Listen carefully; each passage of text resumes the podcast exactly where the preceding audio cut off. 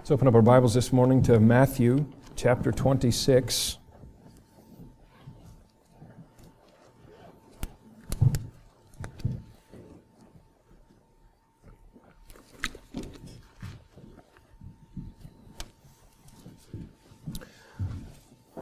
Matthew 26. And when you get there, if you'll stand, we'll read the passage together. Just five verses.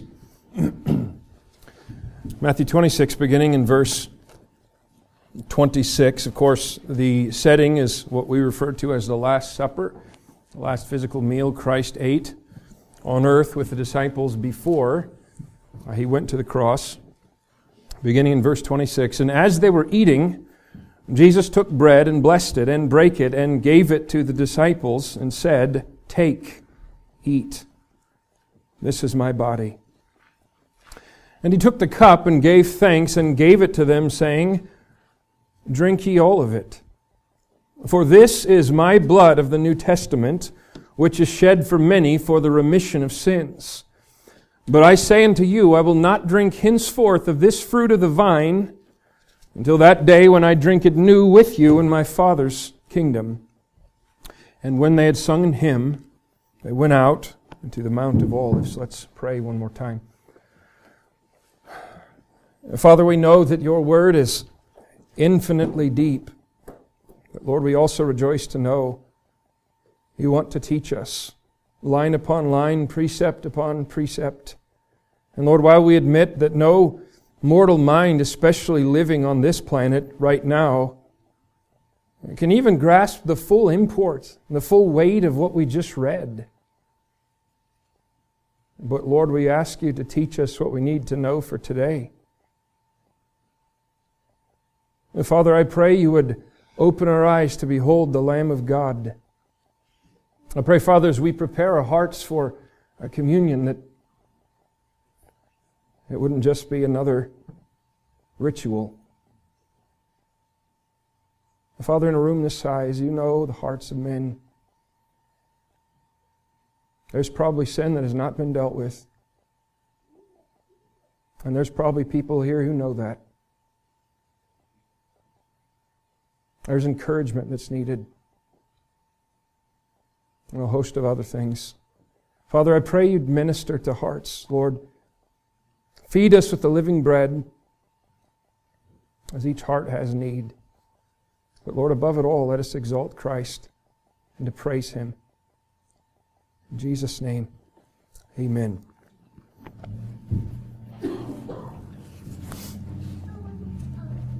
I suppose this morning is uh, somewhat unusual in that uh, this is actually the second half of a two part message that most of you probably don't even remember.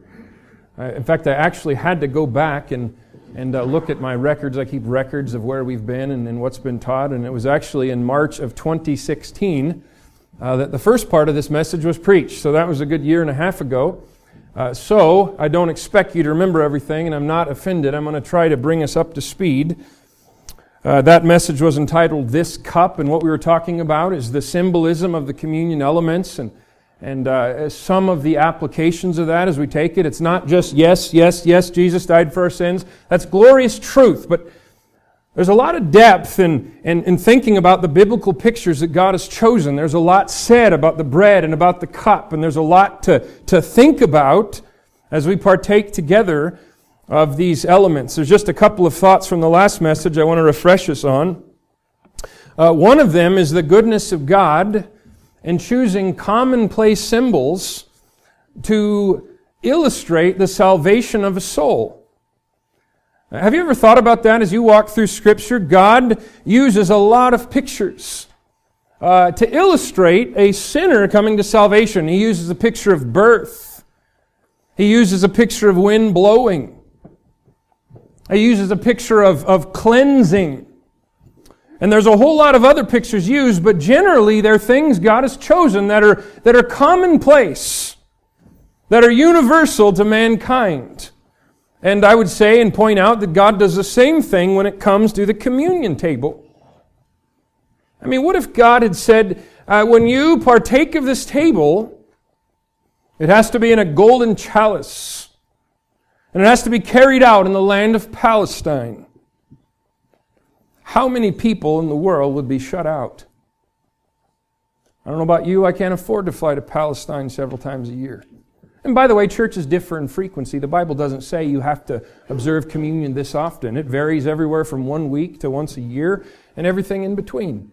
And I think churches differ in their needs and, and, and something we decide as we go. We do it roughly once per quarter, but it's not, a, it's not carved in stone. I think it ought to be left a little bit flexible, or it can become stale. The last thing we want to become stale in our own life is remembering what Christ did. But God has chosen the commonplace. He's not chosen golden chalices and trips to Palestine to remember. He's chosen bread and uh, a cup of juice, the fruit of the vine. And one of the things that shows is God's desire that all of His people participate. There's no class distinctions at the foot of the cross. I understand we go our ways and we live in different homes and we have different jobs. I get that. But when it comes to our standing before the living God. The only class distinction is do you have Christ or do you not have Christ? That's it. 1 Corinthians 10:31 Paul writes whether therefore ye eat or drink or whatsoever ye do do all to the glory of God. He wasn't merely saying pick some things and try to do them so God's happy. One of the things he's illustrating is there's really nothing purely secular in the life of a Christian. Tell me something. Is it possible for you to eat a sandwich to the glory of God? According to that passage, it is. You say, well, that's, that's pretty mundane. How can that be an act of worship? Listen, anything that falls within the will of God for us, whether little or small, can be done with His glory in mind. And if it can't be done with His glory in mind, we probably ought not be doing it. But there's not this divisive wall. Sunday is my spiritual day. Sunday, this is who I am Sunday. How many people are you? I hope you're one. I do. God wants you to be one person. Oh, yes, two natures, new nature, fighting with an old, yes, but one redeemed sinner walking with God, not pretending to be something we're not. The other thing I want to deal with here, just by way of reminder, is bring up the question why are there two symbols? I mean, have you ever wondered why does he give us two elements to partake of, uh, not merely one? I mean, doesn't the bread and the cup, don't they both represent the same violent death? And don't they both, both point back to the same rugged cross? Don't they both illustrate truths about the same Savior? I mean, don't they point to the same way of salvation? I want to answer that in four different aspects. First of all, if you remember, in relation to Old Testament sacrifices, what was it God required? It was blood and death that were needed. When it came to those animal sacrifices, beginning with that first Passover, and in fact, beginning before that, it could not be a bloodless death or a deathless bloodshed. Both of those would have been unacceptable to God. There had to be the bloodshed and the death. The life sustaining element had to be drained out. The evidence of that life, emotion, intellect, will had to terminally cease existence and function on this earth. Perhaps you remember Jerusalem 15, the Jerusalem Council, as it's sometimes called. They had this discussion about what should we require of the Gentile churches. It was in the early days of the church, and there was a lot of discussion. What do we do with Judaism? Now that's been systematized later on, but one of the things they came up with was telling the Gentiles, stay away from idols and stay away from things strangled. And maybe you thought, "What, why, why is that prohibition there? Well, in the Jewish mind, a bloodless death was a total abhorrence. Beginning when animals first were slaughtered when Noah came off the ark and God prescribed meat for mankind's diet, the blood had to be spilled out. So to the Jew, the idea of death without shedding blood was repulsive because everything they did, the blood had to be poured out. They had a great respect for blood for that, that life sustaining and, and life giving element. And that goes all the way back to Genesis 9. In relation to the death in Christ, of death of Christ. You see, it was the flesh and the blood that were both required. You ever thought the, the blood that Christ shed would have been ineffectual without the life he lived? Let me illustrate what I mean. If God had just transported a Savior down to planet Earth, boom, and he went from heaven to Calvary in one step, it couldn't have been acceptable. Do you know why? Because there had to come a sacrifice that was spotless. There had to come a lamb that would keep God's requirements. There had to come a demonstration of perfect manhood lived on terra firma. You see, the death he died was ineffectual without the life he lived. And you can turn that around. Had Christ lived a, a perfect, sinless life and yet departed without bloodshed, God's requirements still would not have been satisfied. You see, just like the Passover lamb, remember it was kept from the 10th to the 14th day, looking for a blemish. And the idea was on that 14th day, you know if that lamb has a blemish or not. You see, God's Passover lamb was observed for 33 years, from the cradle to the cross. And I'll tell you, there was no blemish on that lamb. There was no blemish when he went to the cross. In our physical life, what do you need? Do you need to eat or drink? both. You can go a little longer without food than water. But if you don't have both, you're in serious trouble. How about our spiritual life? You know the same is true. You and I have to learn to feast on the blood and the flesh of Christ. Now, obviously, you know I'm not saying be a cannibal. Uh, you know, the early church, they were accused of being cannibals because they observed what we're going to observe today. And people twisted their words and said, Oh, you're in there eating pieces of human flesh. So when I say feast on the body and blood of Christ, I'm not saying eat his meat. I, I trust that you understand that. Here's what I am saying we have to learn to gaze upon the impeccable, powerful, beautiful life he lived. That's the flesh and the manner in which he suffered, and to understand that as we behold him, we are transformed. That's the blood. The life he lived, the death he died. And what we talked about last time was uh, four areas that we could remember when we raise this cup. Four things the cup symbolizes. One thing this cup is, is it's a cup of salvation. Look what the Lord says in this text. And he, he he's going to pass the, the fruit of the vine around and he tells the disciples, drink ye all of it. By the way, that uh, phonetically or grammatically may come across a little differently than we got to pay attention to what he's actually saying. He's not saying drink every last ounce of it. When he says drink ye all of it, he's saying all of you drink. This is for all of you to partake. But here's what he says about the cup. This is my blood of the New Testament, which is shed for many for the remission or the forgiveness of sins. He says, This cup is the New Testament in my blood. What a statement. What, what's the New Testament, the New Covenant? Remember, God had made that way back in the prophet Jeremiah and the prophet Ezekiel. The days are going to come, he says, I'm going to make a new covenant with the house of Israel. Not according to the covenant I made with their fathers, which they break. In other words, it's not going to be a covenant based on man's performance. And in God's covenant with the Jews, what you see is I will, I will, I will, I will. I will give them a heart of flesh. I will take away their heart of stone. I will take away their sins and iniquities, and their sins and iniquities I will remember no more. When it comes to God as judge, how close are your sins to you? As far as the east is from the west. How far is that? East and west isn't just different locations, it's two different directions. So we raise the cup, which symbolizes the blood of Christ, and one thing we remember this is a, a, reminder of the new covenant where God has come to me and said, You believe in the Lord Jesus Christ, your sins and iniquities I will remember no more. They're gone. What a promise. You know, if we were completely spiritually sane, may I say that's the only blessing we'd ever need in this life? Now, don't get me wrong, God blesses us beyond that. But if we really understand what that means, If God never blessed us beyond that materially or physically again, we would have to be eternally grateful, wouldn't we? What do we deserve? Secondly, it's a cup of submission.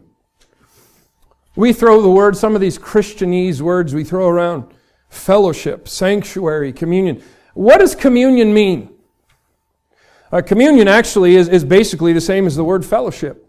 What does that mean? Two fellows in a ship? It means closeness. Walking the same pathway. Uh, communion with who? Yes, one another. Okay, yes, but that's a, that's a byproduct. Now, when Jesus, you remember, he's praying in the garden, what did he say? Father, if it be possible, let this, what? Cup pass from me. Now, he's talking about the cup of the wrath of God that he had to endure to save us from the wrath that we deserve. And he wasn't trying to get out of the cross. What he was illustrating for all time is that there was no other way. We were talking about that in the boys' Sunday school class this morning. Whenever anybody says to you, I believe there's more than one way of salvation, they're also saying, I believe Jesus Christ went to the cross for no reason. When Christ said, If there be any other way, and the heavens were silent, here's what that was saying There is no other way.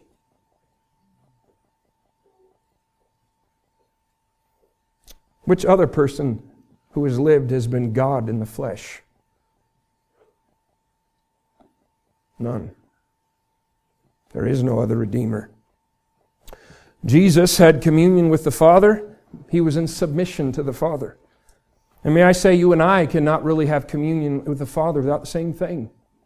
So, one of the things this symbolizes, that we lift this cup, here, here, here's what we're saying when we partake. I don't know of any sins in my life that I'm unwilling to deal with. I'm not talking about sinless perfection. I'm not talking about having fully arrived.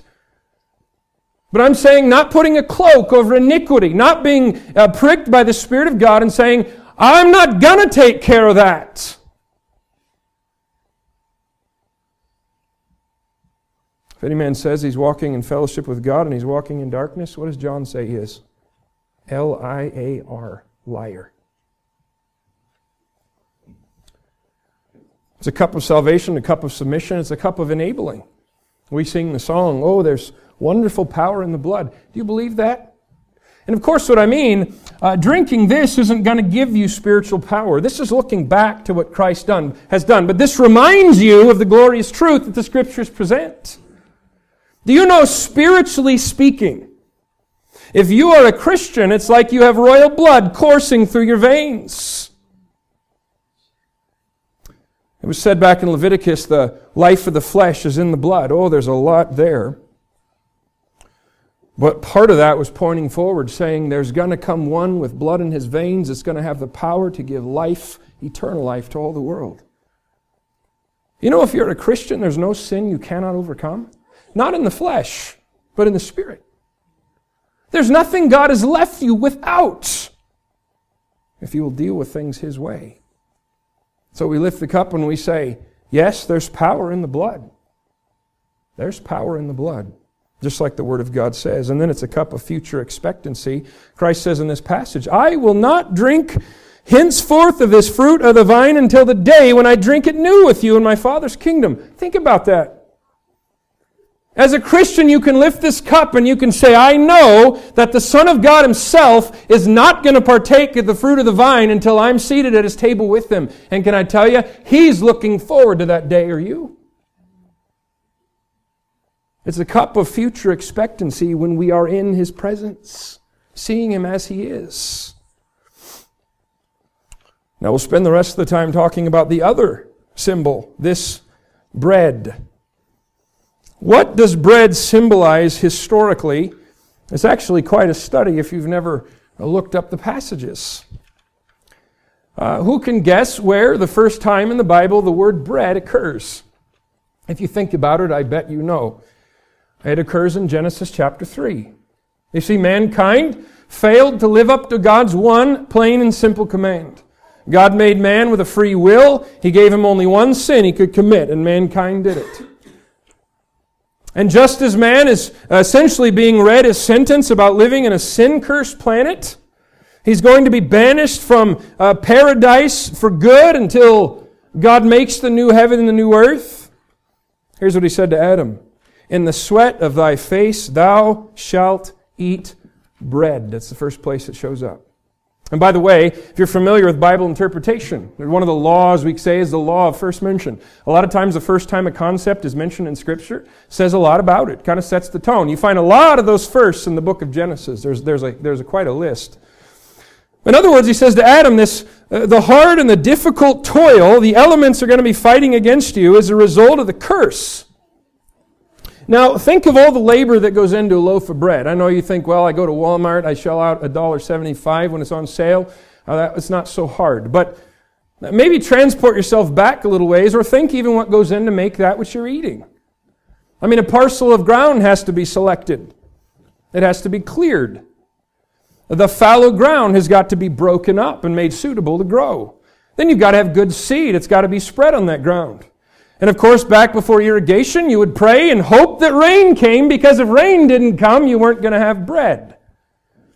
And eventually, the sprouts would come up, and you'd hope the locusts wouldn't come through and devour them all, and that the rain and the sun continued. And eventually, in the fall, if things went like you hoped, uh, you'd have a harvest, and then you'd go harvest that grain, and you'd separate the grain from the chaff. And then the, the grain would dry out for a time, and then it would be ground up with with a mortar and pestle and turned into flour and then mixed with different elements and, and kneaded. And then you'd build a fire and you'd put it in the stove and you'd get the right temperature and you'd stick that in the fire and hopefully it would come out edible. And by the way, aren't you glad you don't have to do all that today? I am, I'll admit. But it also shows human frailty. I mean, all this labor happened over bread, and how long are we satisfied? Ladies, back then, you, you finished the meal and they were already cooking the next one. I mean, the last bite of that loaf they took was a guarantee you're going to need the next one.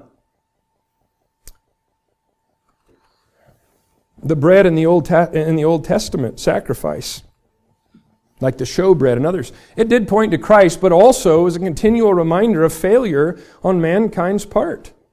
You remember the Lord told the Jews, Your fathers ate manna in the wilderness and are dead. He was saying they needed more meat and eventually they died. It was an ongoing cycle. It's a picture of our total dependence on the God of heaven. You and I in this age don't fear the words famine, locust, and drought very much. We think drought, oh, I hope the forest fires are not bad. Now that's scary enough. When was the last time you heard the word drought and wondered if you were going to starve to death this winter? Probably not for most of us. But you know, still today, we're merely one sovereign act away from having the rug just ripped out from under us, aren't we? Our president is a wealthy man. He lives in quite a house. If you've seen pictures of the top three floors of Trump Tower, it looks like a Nebuchadnezzar's castle or something. But I guarantee you this that man would trade all the gold plating and all the jetliners for one loaf of bread if he was reduced to that. And so would you. In the book of Revelation, when the horsemen of the apocalypse show up, the third horseman, is black, bringing death. And one of the things it said, measure of wheat for a penny, a denarii. In other words, the famine's going to be so bad, they're going to be selling a handful of grain for an entire day's wages, and people will jump on that as a tremendous bargain. You talk about a time I hope you don't want to be on this earth. We're talking worldwide famine, the likes of which the world's never seen. Uh, bread also shows us the universality of the fallen curse. You know, uh, bread's mentioned 361 times in our English Bible. Interestingly enough, bread spans across all six major uh, world empires that take place in Bible times. It's not the focal point of every passage, but it's there quietly nonetheless. Ever since God spoke the words concerning bread to Adam, every people group that has ever dwelt on the planet has proved these words true. Whether you're talking about the matzah of the Jew, or the flatbread of the East Indian, or the tortilla of the Mexican, or the cornbread of the American Indian, or the hard bread of the ancient Egyptian, or the hoagie of the modern Philadelphian, all mankind has proved with the sweat of his brow, he's going to eat his bread. He's going to grapple with the unpleasant elements. It was only one nation ever that saw bread rain down from heaven, but even that, if you recall, they had to gather it by labor.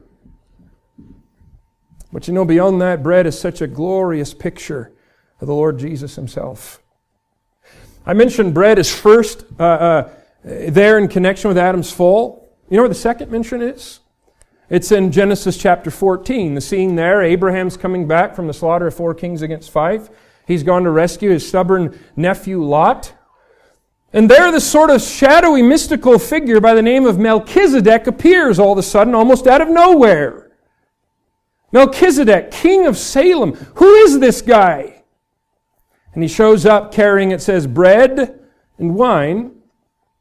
And it says he blessed Abraham. And of course, the writer of the Hebrews picks up on that and says, the less is blessed of the greater. He was lifting up. Now, there's some discussion. Is Melchizedek an actual pre incarnate appearance of Christ?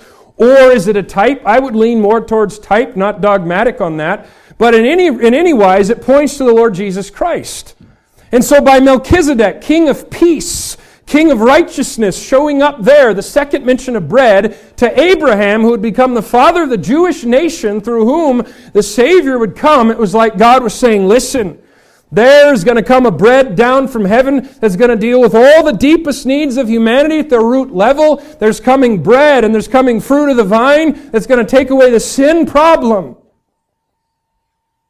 Of course, the greater Melchizedek, the Lord Jesus Christ, has most certainly come. Now, in this passage, notice what happens with the bread. Verse 26. As they were eating, Jesus took bread and blessed it. Uh, this is one of the passages we would go to, to to say why we thank the Lord for food at our meals. I hope that's not the only time you pray. And by the way, can I encourage us not to make that a stale ritual either? I mean, we don't have to say the same words every time. We're actually talking to a living God. How about using some living words? But he looks up to heaven and he blesses it. it is a, a specific acknowledgement of God's good and perfect gift to satisfy their hunger. But before it could be eaten, then what happened next? It was blessed and it was broken. He broke it. And then it was given. he gave to the disciples.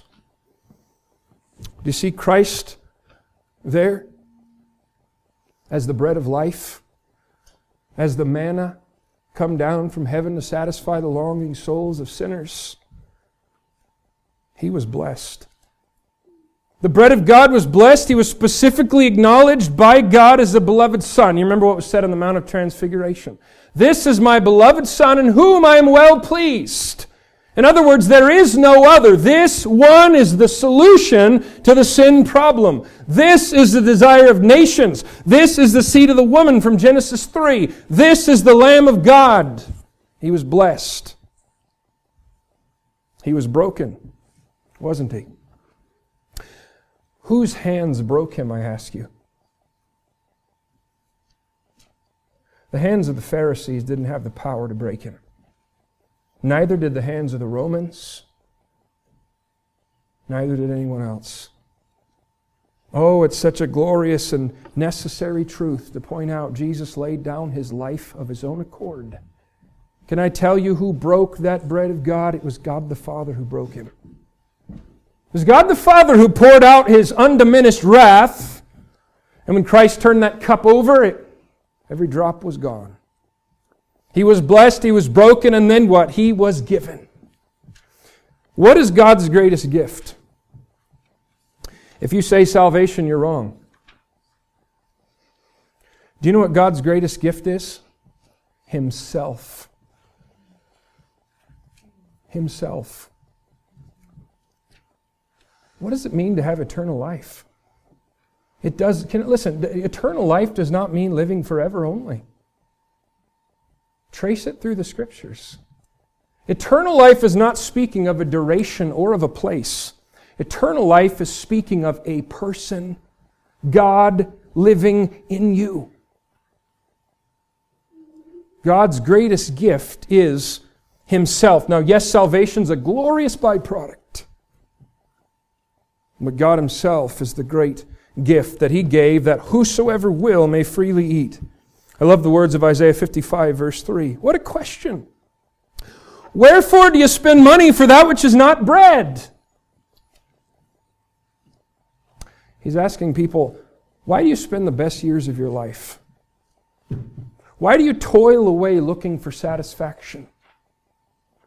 Why do you dig among the catacombs of the dead religions of the world that can't even give life to anything and they cannot satisfy? Why do you spend money for that which is not real bread, and you labor for that which satisfieth not? Why do men do that? They think they're going to take care of the sin problem. They think they're not that bad. They think they can change themselves. What a load of baloney that is. Hearken diligently unto me. Eat that which is good, and let your soul delight itself in fatness. God's got the banquet table spread out. The problem is, we live in a world where men clamor for plan B, and there isn't one. Not at God's table. So here we are at the communion table again. And I want to draw our attention to some more of the meaning of partaking of this bread. A picture, it's a picture of feasting upon the life of Christ. You know, just as uh, physical food is always needed, so spiritual food, just once. How often do you have to eat? Constantly. Salvation, in a sense, is but the first meal. Now, I don't mean you have to keep being saved. I hope you understand that. But I'm saying you come to Christ, that's not it. That's not the end, that's the beginning. That merely whets the appetite for heavenly things.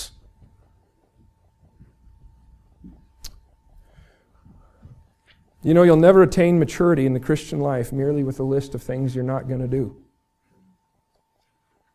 Don't get me wrong, staying away from evil is important. It is. It's kind of like this if you have a bucket you're going to fill with living water.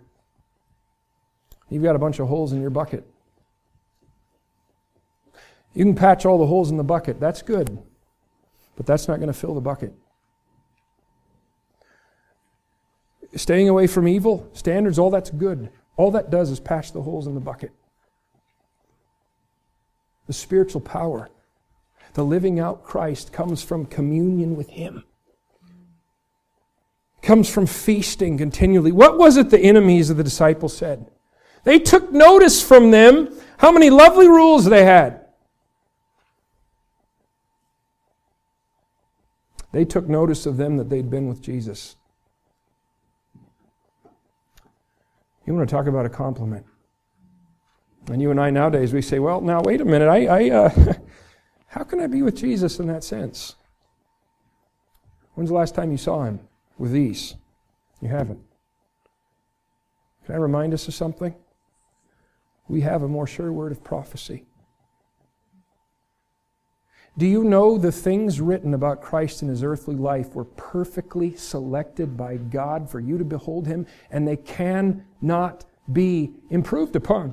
No good thing will he withhold from you that walk uprightly, including the words of this book. Do we get that? So listen, you can open up the scriptures and you can sit there with him as he feeds the multitudes. You can drink in every word that's recorded with the simplicity of a child. You can walk with him on the shores of Galilee. You can behold him there walking into the temple and, and see his zeal. You can follow him up the Mount of Transfiguration through the scriptures and keep in mind most of the disciples didn't go on that trip. Do you realize you can? It's right here. You can follow him up the hill Golgotha. You can survey that tomb scene as he rose from the dead. Now, you want to talk about spiritual meat. This bread we partake of shows our desire, our acknowledgement of our need to be fed with the living bread on a continual, ongoing basis. Here's what else it pictures becoming part of his body. Instead of the Lord Jesus in the New Testament, we are of his flesh and of his bones. Does it get any closer than that? does it? It doesn't get any closer than that. One tragedy, if you're familiar with the terms consubstantiation or transubstantiation, some of the uh, errant teaching on what happens when we partake of communion. Some groups say, well, now, uh, this is uh, uh, literally meat and literally a piece of Christ. And so uh, when you take it, you're eating a piece of meat that came off the Lord Jesus. Or uh, others would say, kind of in the middle, well, it's a piece of bread in your mouth, but somewhere on the way down it becomes a piece of meat. Not only is that disgusting, it's totally unbiblical. I mean, can I just be blunt? But here's the tragedy their picture is they're only getting part. Which part of Jesus did you eat? Little finger? It's also why we don't prefer the word sacrament. I understand it's been used particularly in Protestant circles for a long time. I'm not trying to blow anyone out of the water, but technically, the word sacrament means convey grace. The idea of a sacrament is that somehow in eating this bread and drinking this cup, you are drinking God's grace. No. These are presented in Scripture as a memorial. These are presented as tools to remember the truths that the Word of God gives us. It's calling attention to, to what has been done. But it's meant to convey, if, as we partake, we partake of Him entirely. Can you break the infinite into pieces? What's a fraction of infinity? Infinity? You mathematicians? If we partake of Christ, we partake of all of Him. You're not getting merely part of His body. And by the way, we acknowledge as a believer that Jesus deserves all of us. And that we have become part of His body, of His flesh, and of His bones. Now, that unity, what does that mean on practical level? You and I all have a mission to fulfill. And the body of Christ is harmed when we don't man our post. How about this one? Which part of your body would you volunteer to have leprosy?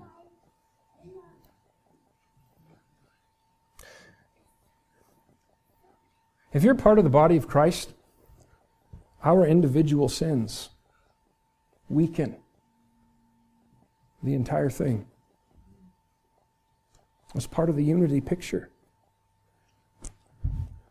But how about a broader application and we'll be done? In fact, turn with me to Luke 9. Keep your finger there in Matthew if you would. Turn with me to Luke 9 quickly.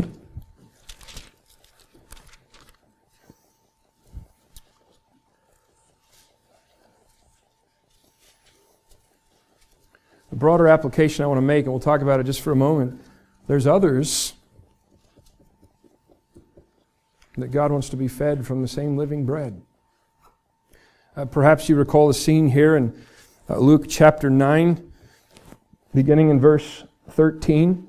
Actually, beginning a little before that, but we'll pick up in verse 13. The disciples are exhausted. They're looking out. They're seeing thousands of people that are hungry. They're worn out. They're at the end of themselves. Any notions they had of doing this in the energy of the flesh had been trampled underfoot. They're done. They're, they're through.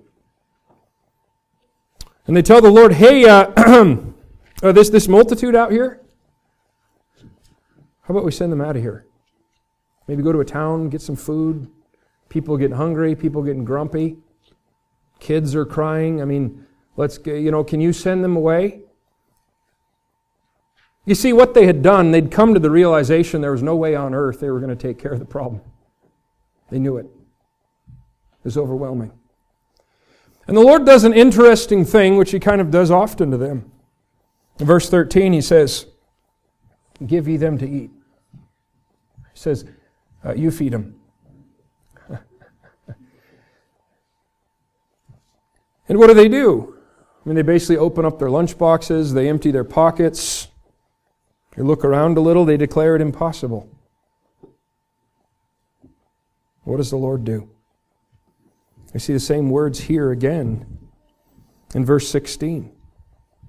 First of all, though, he makes the company sit down by fifties, I think one of the reasons he did that was he wasn't at all deterred by the sheer volume of the people. He had them grouped into 50s so you could tell this was a big group. In fact, if you wanted to count by 50s, you could figure out how big of a group. He wasn't deterred by the sheer size of the need because he knew his father was bigger. What does he do? Verse 16, look at the words. He takes the five loaves and the two fishes, and looking up to heaven, here it is again. He blessed them. He brake. He gave. Same three words. And then notice what happened next. He gave to the disciples to set before the multitude. You know, the Lord could have just spoke a word and stuck a bread basket in all 5,000 laps of the men plus the women and children. The Lord could have done it kind of country buffet style. Just everybody come, take loaves, fishes, the basket's not going to run out, line up. But you see the instruction he gave to the disciples? Friends, that is exactly what he does to us. He was blessed. He was broke. He was given to you. The Lord gives Christ to you partly so you can give to the multitudes. Can I tell you something? When you come to the realization that it is an utter impossibility for you to do any spiritual good in somebody's life, you're on sacred ground. When you think you're the fix it, man, when you think you have the solutions, when you think you're enough of a salesperson that you can fix this problem, may God do something like this to you. But you see, it's to those convinced I can't raise the dead, I can't feed thousands out of nothing, I can't minister that the Lord says, Abide in me, and you'll become a fountain of living. Out of your belly will come fountains of living water. Because he was blessed, he was broke, he gave, and now he distributes to you and I and says, Hey, give. Now, the Lord did not make us to be reservoirs, but conduits. Just like the Dead Sea stagnates because it has no outlet, so does a Christian. What happened with the manna when it was gathered and not distributed? It rotted. There's still plenty of room at the Father's table, isn't there? There are. There's a lot of people just in this city spending their money in the finest years of their life and toiling for bread, which is no bread at all, seeking for solutions to problems that don't even come close to the root level, seeking for saviors, capital S, that merely let them down. If you know Christ, you've been given bread to give to the multitude. Look, we cannot let the deadness of the religious hour stop us from remembering God's whosoever wills. Can't do it. So, as we take this bread, one of the things we remember is to have confidence there's a feast awaiting someone in our pathway. Jesus has been blessed, broken, given, so that we can distribute to others. Let's pray, and we'll have the men come forward here. Father, thank you for our glorious Lord Jesus. Father, I thank you you didn't wait for man to come up. That wouldn't have happened. You sent bread down. You didn't wait for man to seek you. You sought man. Father, we thank you that there is no other way of salvation because we don't want another way. But truly, the soul that knows Christ cannot bear the thought of saying there's another Savior somewhere. Thank you, you've given us truth. You've given us bread. You've given us a new covenant. Help us, Lord, as we partake of these elements as a memorial to remember what you've said, what Christ has done. In Jesus' name, amen.